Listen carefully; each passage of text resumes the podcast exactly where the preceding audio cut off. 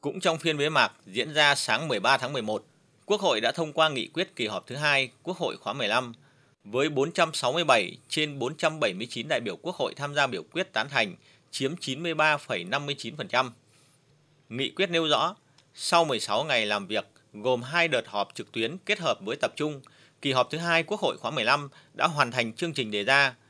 Kết quả kỳ họp tiếp tục khẳng định trách nhiệm, sự nỗ lực, quyết tâm cao của Quốc hội, Chủ tịch nước, Ủy ban Trung ương Mặt trận Tổ quốc Việt Nam, Chính phủ và các cơ quan tổ chức hữu quan trong chuẩn bị tiến hành kỳ họp, bảo đảm hoạt động của Quốc hội ngày càng chủ động, trách nhiệm, đổi mới, dân chủ, công khai, minh bạch, gắn bó mật thiết với nhân dân, được cử tri và nhân dân đánh giá cao. Nghị quyết kỳ họp thứ 2 Quốc hội khóa 15 ghi nhận và đánh giá cao sự vào cuộc của các cơ quan chức năng, các địa phương, Mặt trận Tổ quốc, các đoàn thể, sự đóng góp của cộng đồng doanh nghiệp, giúp đỡ của bạn bè quốc tế và đồng bào ta ở nước ngoài, đặc biệt là đồng bào, cán bộ chiến sĩ, các lực lượng tuyến đầu chống dịch, nhất là ngành y tế, các lực lượng vũ trang và cán bộ cơ sở đã cống hiến hết mình, xung kích vào tâm dịch rất nguy hiểm vì mục tiêu cao nhất là bảo vệ sức khỏe, tính mạng, cuộc sống bình yên của nhân dân và sự phát triển bền vững của đất nước. Bên cạnh đó, Quốc hội yêu cầu Chính phủ, các ngành, các cấp, chính quyền địa phương thực hiện đầy đủ kịp thời các chính sách hỗ trợ người dân, người lao động, doanh nghiệp, hợp tác xã theo các nghị quyết của Quốc hội, Ủy ban Thường vụ Quốc hội và các văn bản của Chính phủ, Thủ tướng Chính phủ, bảo đảm việc thực hiện nhanh chóng, kịp thời, đúng đối tượng, đúng thời hạn, khẩn trương đánh giá hiệu quả thực hiện các chính sách hỗ trợ đối tượng chịu ảnh hưởng bởi dịch COVID-19 một cách tổng thể,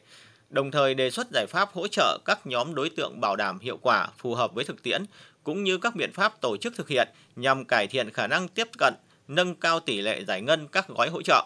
tiếp tục rà soát, tổng kết các quy định có liên quan đến công tác phòng chống dịch, công tác khám bệnh, chữa bệnh để xác định đầy đủ lộ trình, kế hoạch sửa đổi, bổ sung các luật, pháp lệnh, nghị quyết, các văn bản pháp luật có liên quan đến công tác phòng chống dịch COVID-19, bảo đảm chặt chẽ, đồng bộ, thống nhất, kịp thời, phù hợp với thực tiễn, hiệu lực, hiệu quả, hoàn thiện thể chế, cơ chế, chính sách huy động, phân bổ và sử dụng hiệu quả nguồn lực cho phòng chống dịch, đẩy mạnh việc xã hội hóa, kết hợp công tư trong công tác phòng chống dịch và có cơ chế huy động hiệu quả các tổ chức y tế tư nhân tham gia cung cấp dịch vụ y tế trong phòng chống dịch. Chính phủ nghiên cứu và đề xuất cơ chế huy động đầu tư vào hoạt động sản xuất trang thiết bị, vật tư y tế trong nước,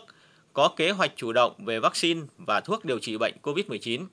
tăng cường công tác giám sát, thanh tra, kiểm tra, kiểm toán, thực hiện khen thưởng kịp thời tổ chức cá nhân có thành tích và xử lý nghiêm các hành vi vi phạm pháp luật trong phòng chống dịch COVID-19. Tập trung chỉ đạo công tác phòng chống dịch COVID-19, bảo đảm thống nhất, đồng bộ trên phạm vi toàn quốc, bám sát mục tiêu, thích ứng an toàn, linh hoạt, kiểm soát hiệu quả dịch COVID-19 gắn với chương trình phục hồi và phát triển kinh tế xã hội.